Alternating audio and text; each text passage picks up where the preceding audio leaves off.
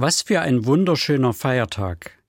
Christi Himmelfahrt, das klingt nach Erhebung und Weite. Eigentlich muss an so einem Tag herrliches Wetter sein. Hinaus ins Freie unter den offenen Himmel.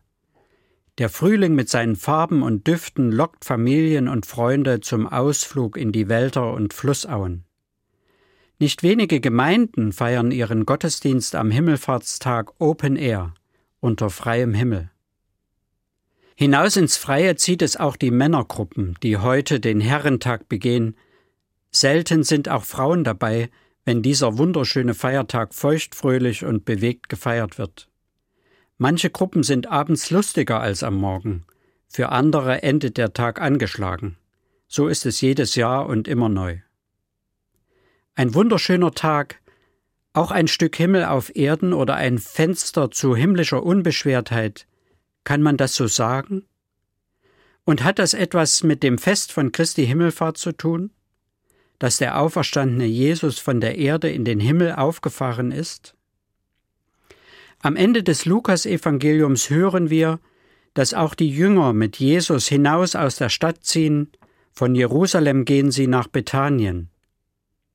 Er führte sie aber hinaus bis nach Bethanien und hob die Hände auf und segnete sie. Und es geschah, als er sie segnete, schied er von ihnen und fuhr auf gen Himmel. Sie aber beteten ihn an und kehrten zurück nach Jerusalem mit großer Freude und waren allezeit im Tempel und priesen Gott. Es ist ein freudiger Abschied von dem, der in den Himmel fährt. Sie kehrten zurück mit großer Freude. Würde man das erwarten?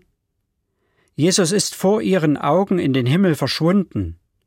Ich wäre nicht überrascht, wenn von Abschiedsschmerz die Rede wäre. Aber sie kehrten zurück mit großer Freude.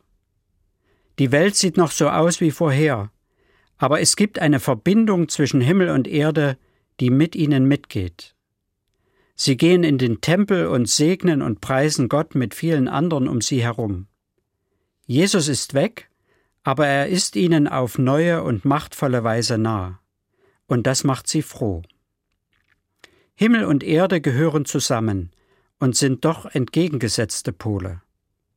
Die Erde braucht den Himmel. Sowohl im physikalischen Sinne braucht die Erde die Atmosphäre, das Licht, den Lebensraum des Himmels. Und ich denke, die Erde, unsere Welt, braucht den Himmel auch im geistlichen Sinne. Den Himmel, der für umfassendes Heil, Erfüllung und Glück, Gerechtigkeit und Frieden steht. Es gibt in Momenten den Himmel auf Erden. Du bist mein Himmel auf Erden, heißt es im Schlager. Heaven is a place on earth.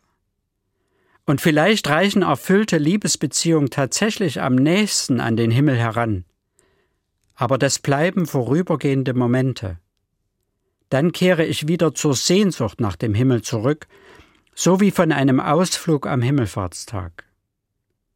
Der Versuch, den Himmel auf Erden tatsächlich einzurichten und umzusetzen, ist von Menschen immer wieder unternommen worden, aber meines Wissens immer gescheitert. In religiösen oder lebensbewegten Gemeinschaften, in politischen Projekten oder Ideologien. Wir leben auf der Erde und nicht im Himmel. Aber der Himmel bleibt der Erde treu und verbunden. Dafür steht Jesus, der in den Himmel fährt, und darum kehren die Gefährten freudig zurück. Hinaus ins Freie, unter den offenen Himmel. So feiern viele den Himmelfahrtstag. Dabei sind gerade die Kirchengebäude besondere Orte, an denen die Verbindung von Himmel und Erde erfahrbar werden kann. Manche empfinden die Türme als Fingerzeig in den Himmel. Die schiere Weite und Höhe der Räume beeindruckt mich beim Betreten. In der Architektur und in den Bildern geht die irdische Welt in die himmlische Welt über. Menschen begegnen den Engeln und Gott wie sonst nur verborgen. In vielen Kirchen ist es so, wenn ich eintrete und in einer Bank Platz nehme, dann richtet der Raum meinen Blick auf das Kommende. Die Fenster im Altarraum der Kirche lassen oft das Licht des Morgens aufscheinen, das für den auferstandenen und kommenden Christus steht. Mein Leben, meine irdische Welt und der Himmel, der mir und der Welt treu bleibt. In meine Zerrissenheit hinein leuchtet das Versprechen des Himmels. Dort komme ich ans Ziel. Das gilt für mich persönlich, aber die Kirchen sind auch in den Städten und Dörfern so gebaut worden, dass sie auch für die Gemeinschaft diese Verbindung herstellen. Sie sind der Ort, an dem artikuliert werden kann, was den Himmel eröffnet oder was zum Himmel schreit, an glücklichen und an leidvollen Punkten des Lebens. Für die Jüngerinnen und Jünger Jesu bei ihrem freudigen Abschied, wie er bei Lukas erzählt wird, kommt noch etwas dazu: ein Lebensstrom des Segens. Jesus segnete sie und während er das tat, wurde er in den Himmel aufgenommen. Segen heißt Zuwendung und Güte Gottes, damit Leben glückt und gedeiht.